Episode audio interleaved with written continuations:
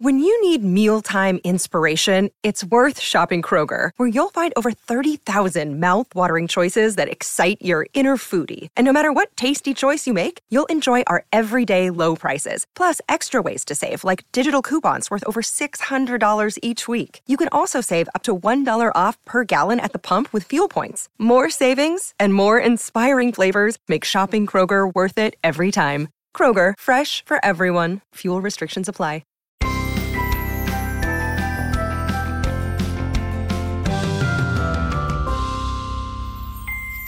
Hello and welcome to Bytes of Health, where we hope to take a bite out of your parent worries each day with sound advice and guidance.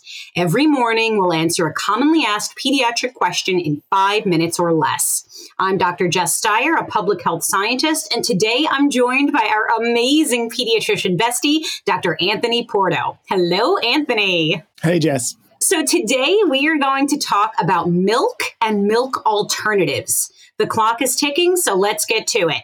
Anthony, why is milk recommended for infants and toddlers? So, milk and dairy products can really help infants meet their caloric goals for growth, as well provide enough fat for brain and eye development. So, usually at one year of life, babies should consume about two servings of dairy per day, or about 16 to a maximum of 24 ounces of whole milk per day.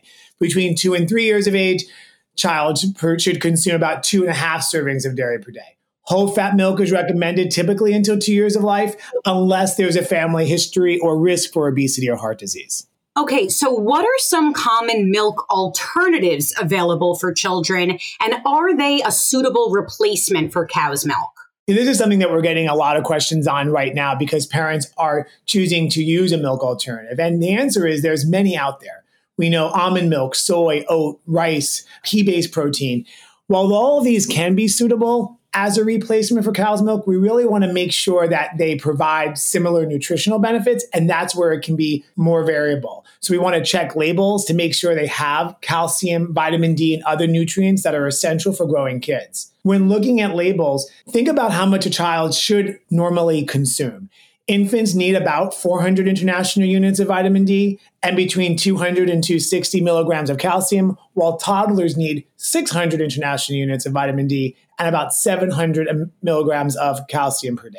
I've never heard anyone say what the IU abbreviation stands for, so that's helpful to know.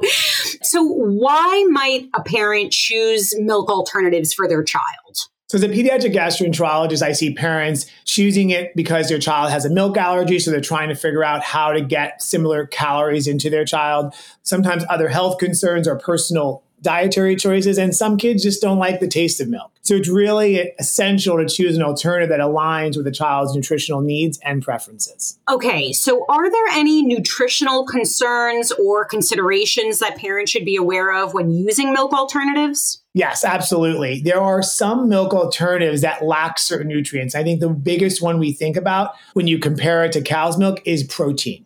So we have seen toddlers who are drinking milk alternatives in large quantities. So some kids at one year doesn't mean they're going to be getting, they may not get enough of their calories by solid food.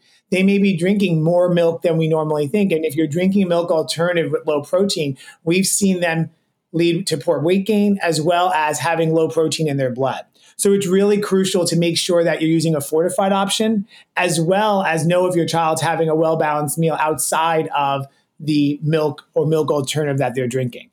The other thing to watch out for is that some of these are sweetened, so there may be added sugars, and we try to avoid added sugars in all children, but especially those under two. So I remember always being concerned that my kids were not getting, you know, the necessary nutrients. So how can parents ensure that their child is getting the necessary nutrients when using these milk alternatives? So I think you want to know how much your child is drinking. You want to make sure that when you go to see the pediatrician that they're gaining weight appropriately and really focus on not what your child ate today for dinner because as a parent of toddlers, you know that it may not be anything. And so you want to say how much did my child eat over a course of a week to make sure they're getting all of their balanced nutrition making sure that they have a variety of food, and then speak to your pediatrician or dietitian if needed. If your child drinks more of their calories than actually eats them, then choose one that has high protein and has more nutrients that are comparable to cow's milk.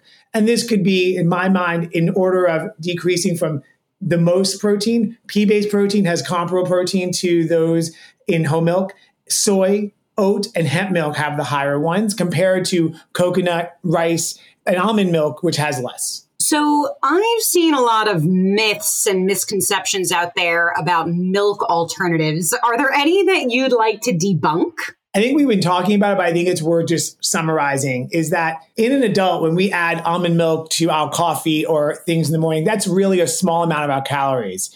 But really, they're not all nutrient equivalent. And so we really want to make sure that if your child is not someone who consumes a well balanced diet, that you need to read the labels and be mindful of these differences to make sure that what you're giving your child is appropriate for their adequate growth and development. All right. Well, I learned a lot. We hope you learned a lot, and we have lots more to share.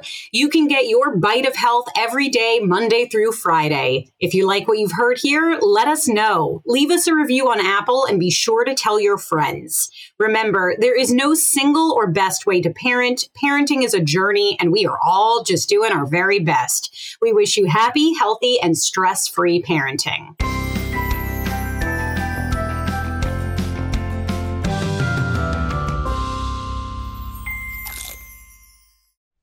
If you like this podcast, can we recommend another one? It's called Big Picture Science. You can hear it wherever you get your podcasts, and its name tells part of the story the big picture questions and the most interesting research in science. Seth and I are the hosts. Seth is a scientist. I am Molly, and I'm a science journalist. And we talk to people smarter than us, and we have fun along the way. The show is called Big Picture Science, and as Seth said, you can hear it wherever you get your podcasts.